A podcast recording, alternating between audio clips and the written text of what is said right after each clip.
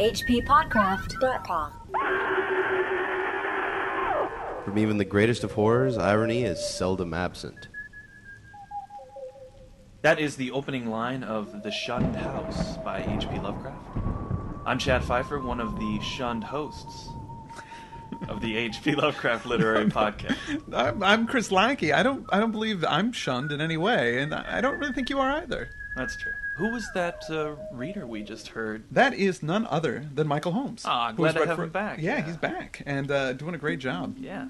That opening sentence, well, it's an interesting opening notion, and, it, and it's true. I, I agree. You know, I often say that horror and, and comedy are very similar and that they set up an expectation and then they break that expectation in order to produce an emotional effect Right. in, in the audience. Although people will frequently disagree about the exact definition of irony, usually after they've listened to an Alanis Morissette song uh, on the radio.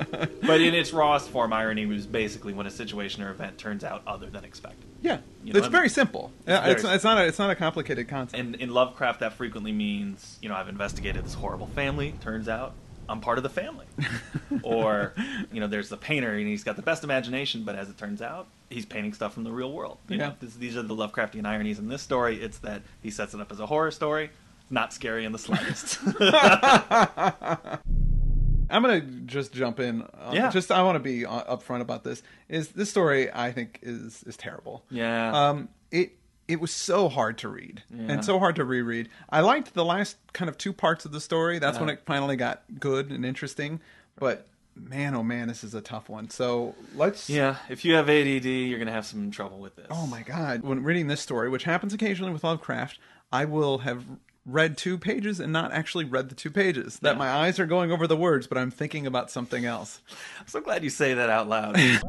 the irony that Lovecraft is actually referring to is uh, that Edgar Allan Poe Mm-hmm. used to walk the streets of Providence in the 1840s when he was uh, wooing the poetess Sarah Whitman. This was after his wife had died, and, Mm-hmm. And he was going after a couple of different ladies. But Whitman, Mrs. Whitman, for a while was an object of his affection. Yeah. And on his way walking to her house, he used to pass this certain residence, Uh-huh. the titular residence.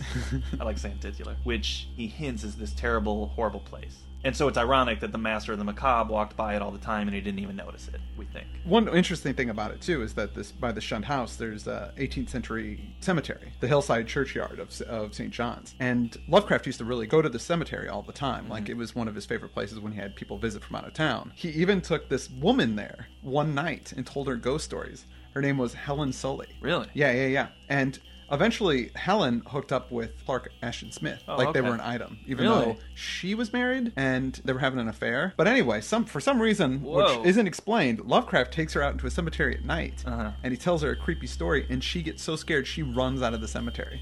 Oh my god. That cemetery. Wow. Yeah. And then she wound up with Clark Ashton Smith. Eventually, ended up hooking up with uh, Clark Ashton Smith. Wow, I had no idea that kind of thing was going on. That's like a George Harrison and uh, Eric Clapton thing. That's great.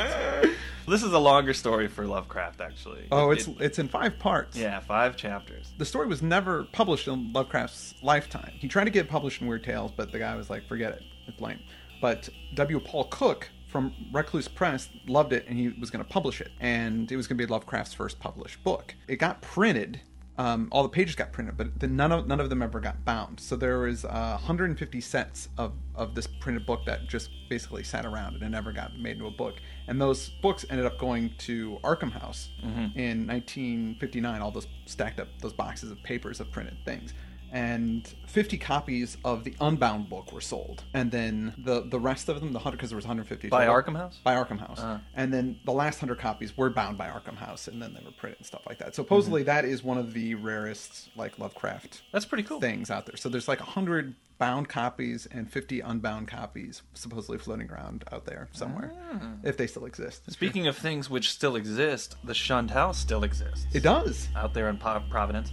Now, I, I think that Lovecraft had based the story somewhat off of a house in a different location, but Yeah. the shunned house was actually a physical residence that one of his relatives had been in. Yeah, his aunt, his aunt Lillian Clark, Uh-huh. lived there before. And uh, we'll we'll post a picture of the house on, on our site so you can have a look at it. But I could see how people would find it a little creepy. the house that he actually got the idea for the story specifically i think he mixed this up with but with another house that he saw when he was in new jersey he talks about it in a letter on the northeast corner of bridge street and elizabeth avenue is a terrible old house, a hellish place where night black deeds must have been done in the early 1700s.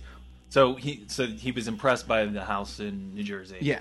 But he was used the house he was more familiar with. Right. In Providence, which I'm sure the people who live in that house now are very happy that it's called the Shunned House, and weirdos like us are probably standing around outside all the Taking time pictures and stuff, yeah.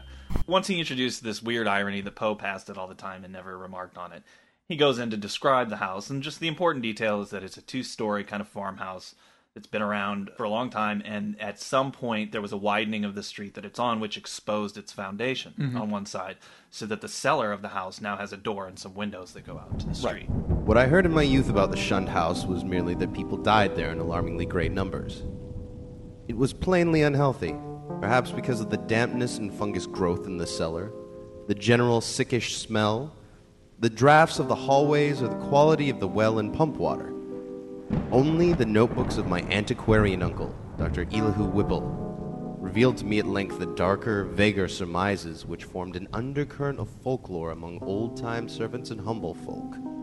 Surmises which never traveled far, and which were largely forgotten when Providence grew to be a metropolis with a shifting modern population. The general fact is that the house was never regarded by the solid part of the community as, in any real sense, haunted. There were no widespread tales of rattling chains, cold currents of air, extinguished lights, or faces at the window. Extremists sometimes said the house was unlucky, but that is as far as even they went. Dr. Elihu Whipple, hopefully I'm pronouncing that right. Yeah, hopefully Elihu is, is the way. Elihu Whipple seems to be obviously based off of his grandfather, who was Whipple Phillips. But also, Lovecraft had two uncle-in-laws, the guys that married his aunts, Dr. Franklin Chase Clark and Edward Francis Gamwell. So Dr. Clark was actually a doctor, not unlike this character, who is the Dr. Whipple, who is a doctor. So it seems to be an amalgam of kind of his father figures.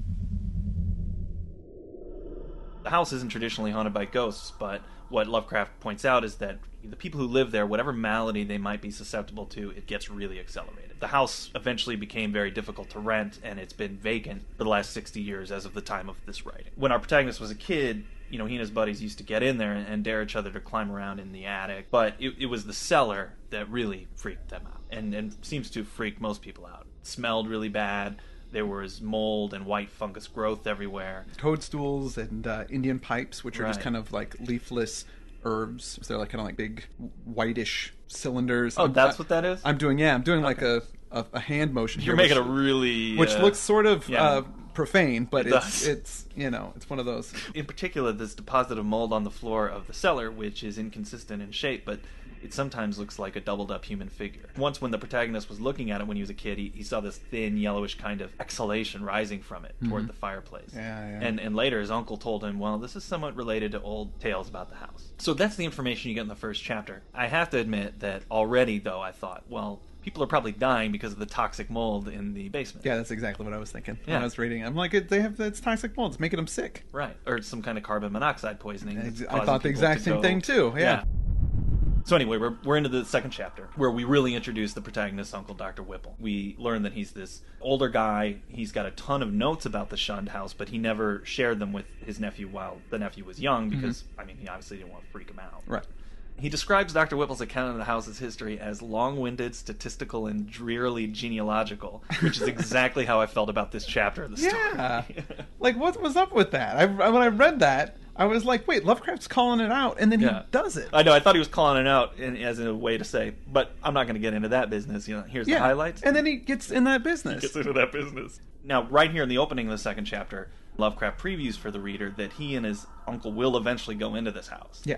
And that he's the only one that comes out of it. Mm-hmm. So we know that his uncle is going to die or disappear. Again, tipping his hand. Yeah, but and also solidifying the lesson of Lovecraft, which is don't do research and don't study. you know. But here, here, here are the basics of the house. It was built by William Harris, who came with his wife Rhoby Dexter and a mess of kids. He's a sailor. He's a master of a brig. And that gets him a good enough salary to build the house. And I believe that William Harris is actually a real person. Yes. Almost immediately, a couple of the kids die upon moving into this house of some infantile fever or wasting away, as do a couple of the servants. William Harris himself dies shortly after, although not because of the house. He says it's because of the climate in Martinique, where he has to travel all the time. Right. Well, which is not true because the real, the real William Harris, when he he died, he was actually he was kidnapped by pirates and ransomed, which is a much more What? Why interesting. didn't they story. use that? I don't know. Oh man. He was ransomed by pirates, and then the, they paid the money, and then he died on his way back on the ship because I guess the pirates didn't take good care enough. He got sick and he died. So like, what? Why? What? If you, why would you avoid having a pirate in a story if you could have a pirate? I know. Oh well, when uh, uh, when his wife Rhoby's firstborn dies a couple of years after William's death, she kind of goes nuts and she gets confined to the upper part of the house, all Jane Eyre style.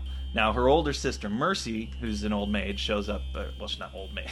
She's a, she's a she never got married, Yeah. so she so, shows up to come in and watch over the surviving son. And of course, her health takes on a decline, although it happens very slowly. Another servant dies, another takes off, and so she hires some other folks. One is a woman named Anne White from a town over. It was Anne White who first gave definite shape to this sinister idle talk. Mercy should have known better than to hire anyone from the Nooseneck Hill country, for that remote bit of backwoods was then, as now, a seat of the most uncomfortable superstitions.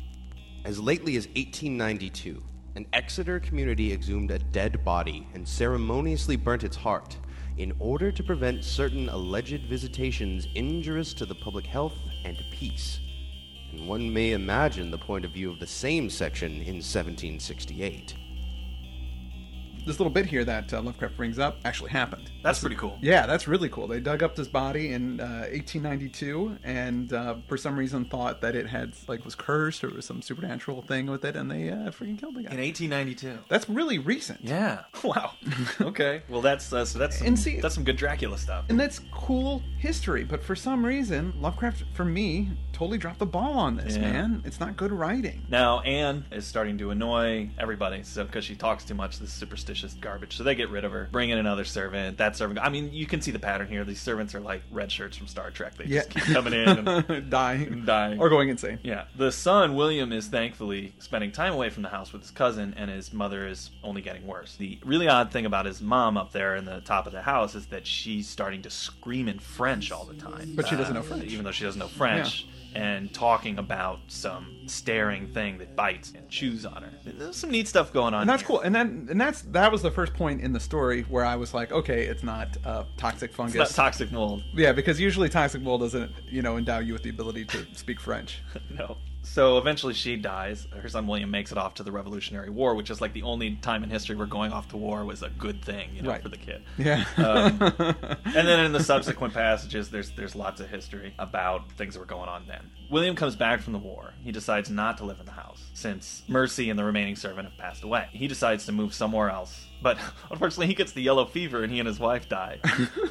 uh, so I guess even not living in the shunned house, it was just really easy to die back Yeah. then. So their son, Duty, gets brought up by a, a cousin who rents the house out since William isn't there to stop him. it's pronounced doing it. duty. What do you think it is? I thought it was Duddy for some reason, but Maybe I guess Duddy. duty. Well, because duty.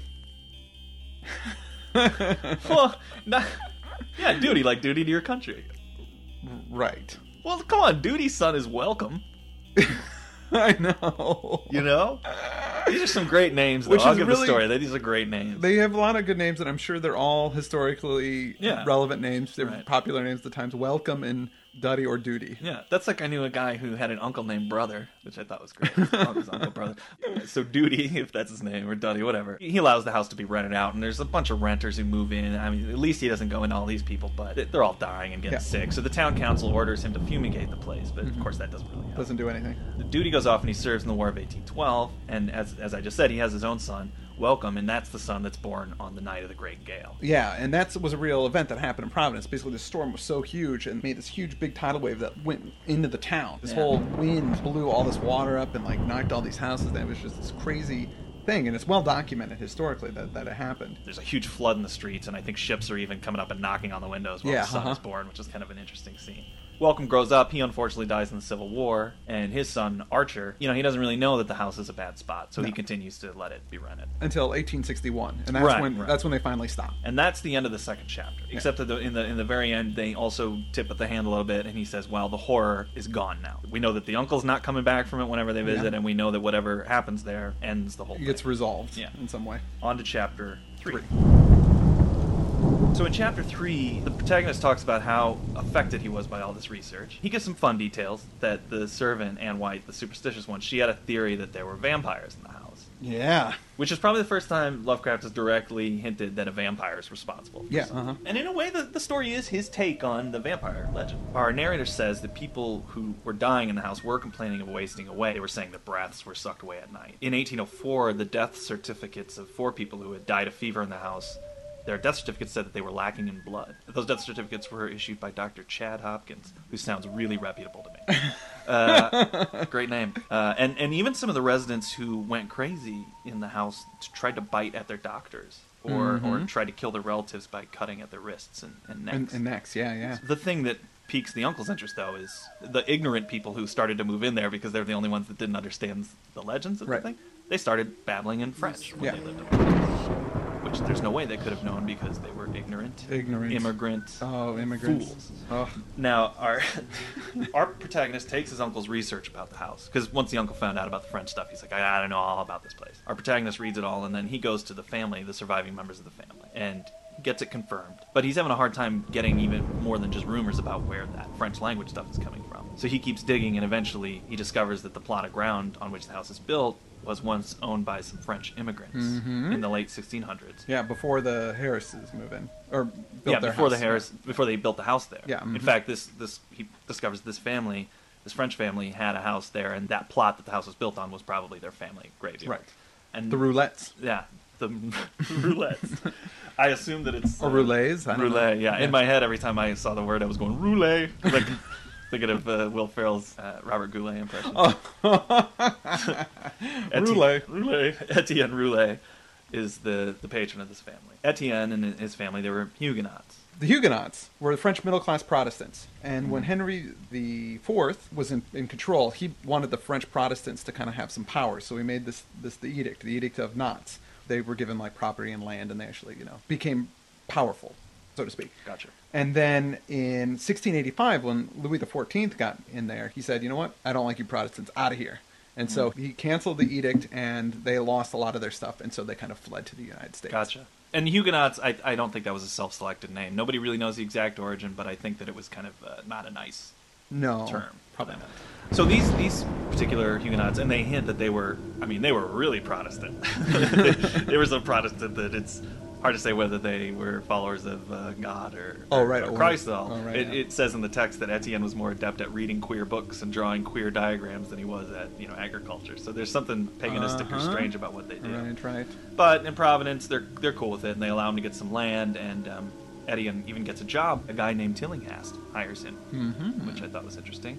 Uh, Crawford Tillinghast being from from Beyond. From beyond. And the you know the Roulets do all right. Although after it says that sometime after Etienne's death, there had been some kind of riot in Mhm. Providence, which seems to have eradicated the family, and most of that centered around Etienne's son, Paul Roulet. Etienne's son Paul, a surly fellow whose erratic conduct had probably provoked the riot which wiped out the family, was particularly a source of speculation. And though Providence never shared the witchcraft panics of her Puritan neighbors, it was freely intimated by old wives that his prayers were neither uttered at the proper time nor directed toward the proper object. I wondered how many of those who had known the legends realized that additional link with the terrible, which my wide reading had given me. That ominous item in the annals of morbid horror which tells of the creature Jacques Roulet of Caude, who in 1598 was condemned to death as a demonic, but afterwards saved from the stake by the Paris Parliament and shut in a madhouse. He had been found covered with blood and shreds of flesh in a wood, shortly after the killing and rending of a boy by a pair of wolves. One wolf was seen to lope away unhurt. Surely a pretty hearthside tale with a queer significance to the name and place, but I decided that the Providence gossips could not have generally known of it. Had they known, the coincidence of names would have brought some drastic and frightened action. Indeed, might not its limited whispering have precipitated the final riot which erased the roulette from the town? So uh, that's kind. This is kind of a uh, the werewolf story. Yeah, French Yeah. werewolves.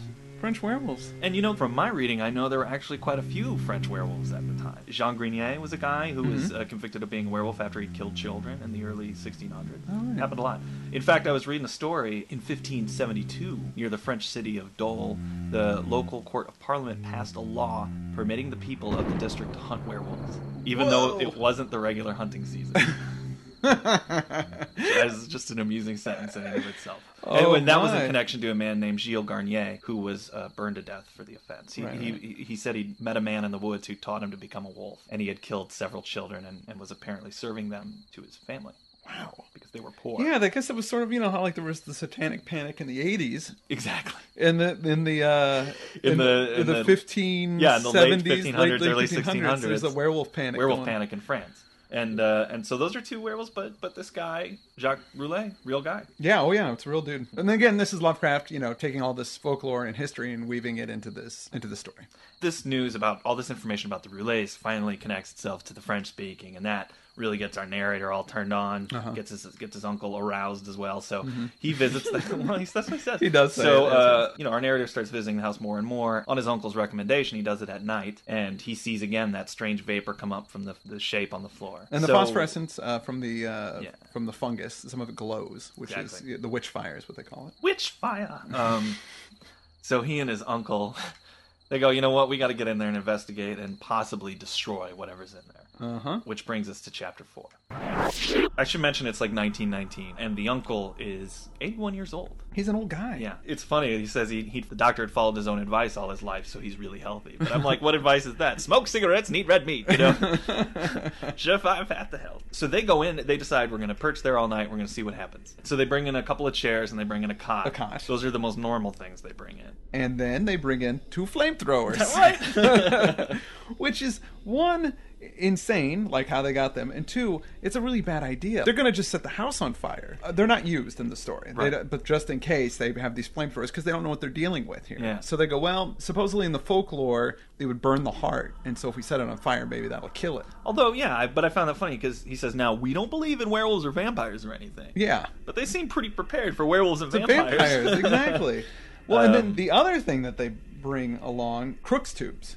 yeah, a Crookes tube. I don't know what that is. A What is Crookes tube is a vacuum tube invented in 1875 by Sir William Crook.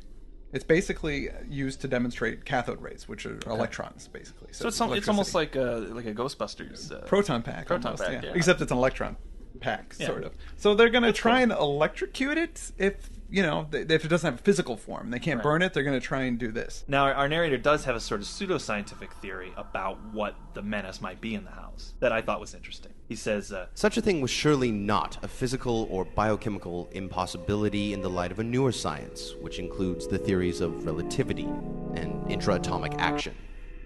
One might easily imagine an alien nucleus of substance or energy, formless or otherwise, kept alive by imperceptible or immaterial subtractions from the life force or bodily tissues and fluids of other and more palpably living things into which it penetrates, and with whose fabric it sometimes completely merges itself. It might be actively hostile, or it might be dictated merely by blind motives of self preservation. In any case, such a monster must of necessity be in our scheme of things an anomaly and an intruder, whose extirpation forms a primary duty with every man not an enemy to the world's life, health, and sanity. so this is his vampire. Right? Yeah. yeah, It's yeah. like an interdimensional cellular. which is very very Lovecraftian and uh, kind of interesting, kind of cool, but from a storytelling uh, standpoint, it's total conjecture. Like he just came up with this is like his idea, No, his first and only theory is the exact case. right? All he's done is some historical research. There's no empirical evidence to support any of this Yeah. stuff. Like he just goes, "Well, you know, I read some stuff that Einstein was doing, and you know what makes me think it's this." Yeah, and then that's exactly and what that's it is. exactly what it so is. crazy. Our narrator and his uncle, they get all set up like uh, the ghost hunters down in the basement. right. Hey, bro, bro, I'm really afraid there's some cellular vampires in here, bro. I, bro, I really, I think I felt a cellular vampire touch me. and and the door to the upstairs they lock, but the door from the cellar to the street they open in case they need to run away from whatever this is. They got their their two their two chairs and their cot, and the whole plan is the one's going to sleep for two hours, and then the other one's going to sleep for two hours. They're going to take shifts, but they're they get really they get there at ten o'clock at night, but they're so excited and f- freaked out, and you know seeing kind of strange things and feeling stuff that they don't. The uncle doesn't start to go to sleep until like after midnight. He starts having nightmares. He starts having a nightmare. yeah. All at once, he commenced to mutter, and I did not like the look of his mouth and teeth as he spoke. The words were at first indistinguishable, and then, with a tremendous start, I recognized something about them, which filled me with icy fear till I recalled the breadth of my uncle's education and the interminable translations he had made from anthropological and antiquarian articles in the Revue des Deux Mondes where the venerable Elihu Whipple was muttering in French. And the few phrases I could distinguish seemed connected with the darkest myths he had ever adapted from the famous Paris magazine. The uncle switches to English when he wakes up and he says, "My breath, my breath." Because whatever he was dreaming was taking his breath from him. And he talks about his dream a little bit. He says, "I was dreaming this crazy geometrical Yeah, like he's shooting through a kaleidoscope or something. right. and then eventually he also dreamed of laying in an open pit with a bunch of three corner hatted colonials looking Colonials, on exactly. So the uncle has that terrible nightmare and he goes, Yeah, I think I'm going to stay up for a while. Uh, he didn't even do his two hours. Sargai says, Cool, I'm going to take a nap. He falls asleep. He starts having nightmares. Which is, you know, this again, this is ridiculous. Who could sleep through this? yeah, I know. You had those terrible nightmares? See ya. I'm gonna, I'm gonna go to sleep Yeah. too. And uh, and that brings us to our concluding chapter, chapter five. This chapter opens with the narrator, the sleeper, being awaked by this terrible smell and the screams of his uncle. Yeah. The sight was worse than I had dreaded. There are horrors beyond horrors, and this was one of those nuclei of all dreamable hideousness which the cosmos saves to blast an accursed and unhappy few.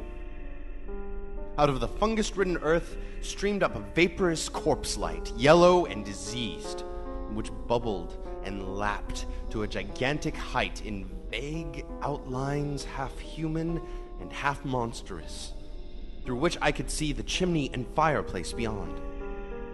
It was all eyes, wolfish and mocking, and the rugose insect like head dissolved at the top to a thin stream of mist which curled putridly about and finally vanished up the chimney.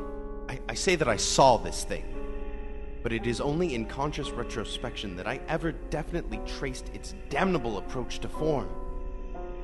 At the time, it was to me only a seething, dimly phosphorescent cloud of fungus loathsomeness enveloping and dissolving to an abhorrent plasticity the one object to which all my attention was focused.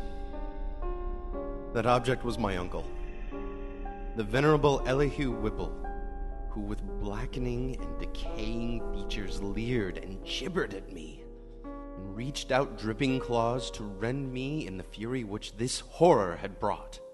Oh man, ghastly. Yeah, bad ghastly. news.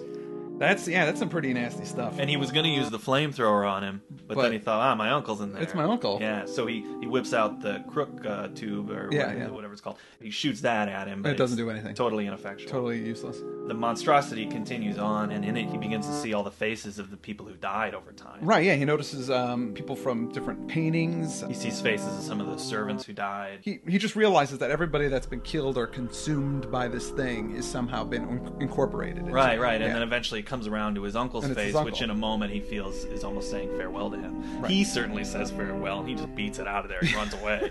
he, just, he, he splits, and from what I can tell, he just kind of wanders around Providence all night until dawn. you know, but the last thing before he splits, the body like melts. Yeah, The body melts and seeps into the ground. Right, right. And, he, and that's enough for him. He gets out of there. He But- gets out And when it, he yeah. comes back in the in the dawn, Uncle completely gone. There's just sort of an oily spot on the floor. Right. He says, "You know what? I, I gotta annihilate whatever's under that shape on the floor." So he goes home, orders up a pickaxe, a spade, a gas mask, and uh, some sulfuric acid. And Uh-huh. you know, he says, "Bring it over to that house the next day," and, and he shows up ready to party. Yeah. When he goes the next morning to Yep. attack this thing, he basically gets the pickaxe and he starts making this giant hole or Yeah, pit. it's like six by six. Yeah, around where that shape was on the floor, and Uh-huh. he arranges all the carboys around the hole so Right. that you know something pops up, he can just start. He can just throw in. acid on it. Yeah. So he's got that all set up. He starts digging, and then Suddenly, my spade struck something softer than earth. I shuddered, and made a motion as if to climb out of the hole, which was now deep as my neck. Then courage returned, and I scraped away more dirt in the light of the electric torch I had provided. The surface I had uncovered was fishy and glassy, kind of semi putrid congealed jelly with suggestions of translucency.